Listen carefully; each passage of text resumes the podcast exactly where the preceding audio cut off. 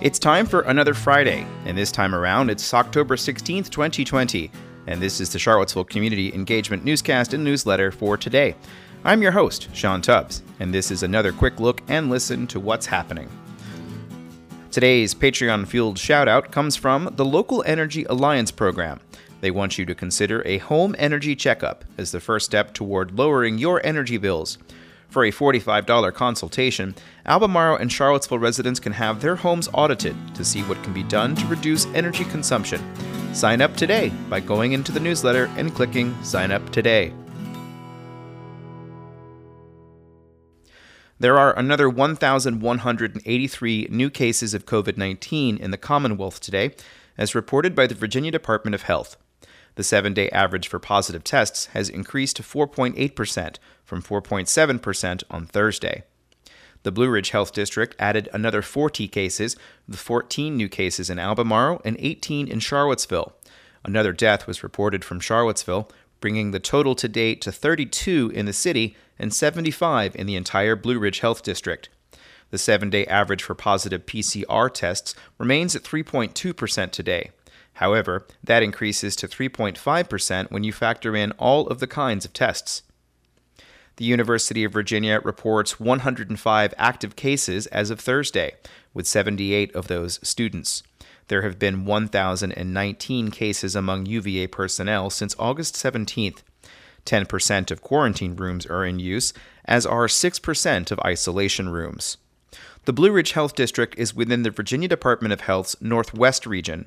According to the agency's pandemic metrics page, the region has seen an increase in the number of cases over the past 16 days, though percent positivity has been decreasing for 37 days, as are the number of outbreaks and the number of affected healthcare workers. The VDH deems the region as being at moderate community transmission. Virginia's central region is at substantial community transmission, according to the metrics page. The Charlottesville Redevelopment and Housing Authority's Board of Directors was briefed last night on the status of long planned public housing redevelopment projects.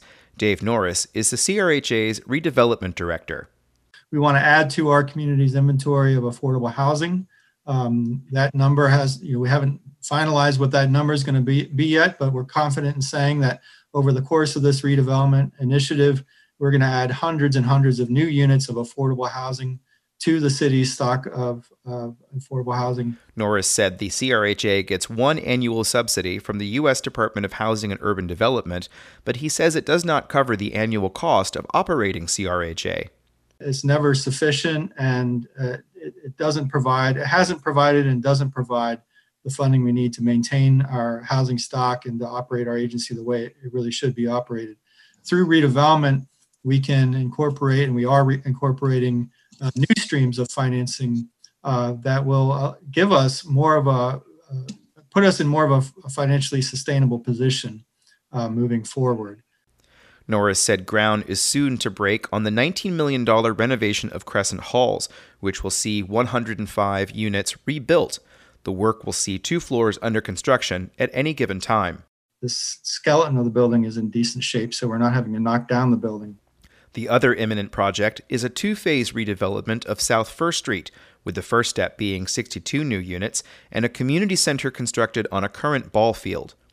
When that is completed in 2022, existing residents of South First Street can be relocated into the new building, and 113 units will be built within the existing structure. A third phase at South First Street might also happen, as well as a renaming of the entire complex. So I think that's going to be part of the upcoming resident planner conversations um, as we flesh out the, the plans for phase two. Financing for the projects comes through the federal and state low income housing tax credit program, $5 million from the Dave Matthews Band, $10 million from Red Light Management, and $15 million in matching capital improvement program funds from the city of Charlottesville. So, all told, we've now um, secured commitments, or if not actual funding, of over $70 million in the last year and a half for our redevelopment effort. Norris said construction will begin a month after the financing deals are completely done. City Council will consider a funding agreement at their meeting on Monday. Albemarle County has unveiled the latest update of its development dashboard, which tracks the number of residential units and other buildings that are working their way from proposal to occupancy. The website states that there are currently 53 active construction projects within Albemarle's growth area and that another 11 projects are under review.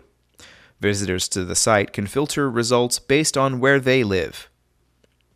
The Virginia Department of Health has lifted a harmful algae advisory that had been in place for parts of Lake Anna. The middle Pamunkey branch of Lake Anna had been under an advisory for some time, but samples taken in mid September and earlier this month indicate safe levels. Some species of algae contain hazardous toxins that are harmful if accidentally swallowed. Monitoring will resume next May.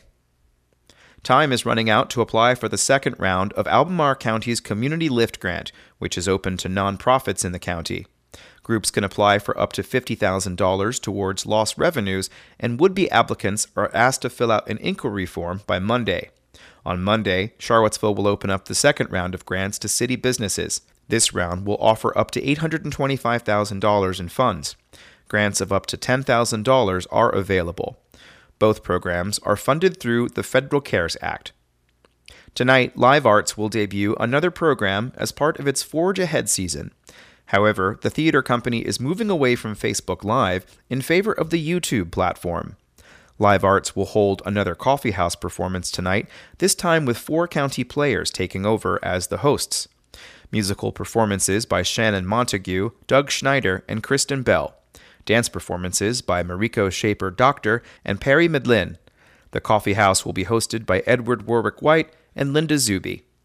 In addition, Live Arts is also selling tickets to virtual performances this weekend of the play Lost Home, Win Home by playwright Shelby Marie Edwards. The show follows the individual perspective of a black Charlottesville native as she recounts the events leading up to the Unite the Right neo Nazi rally that occurred on August 12, 2017.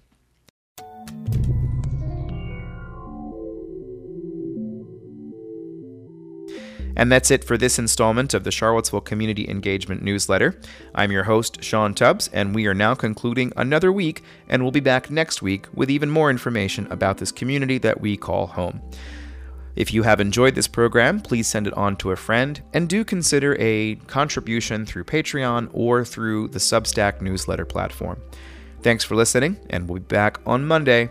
Look for the Week Ahead newsletter sometime on Sunday. Thanks for listening. We'll see you soon.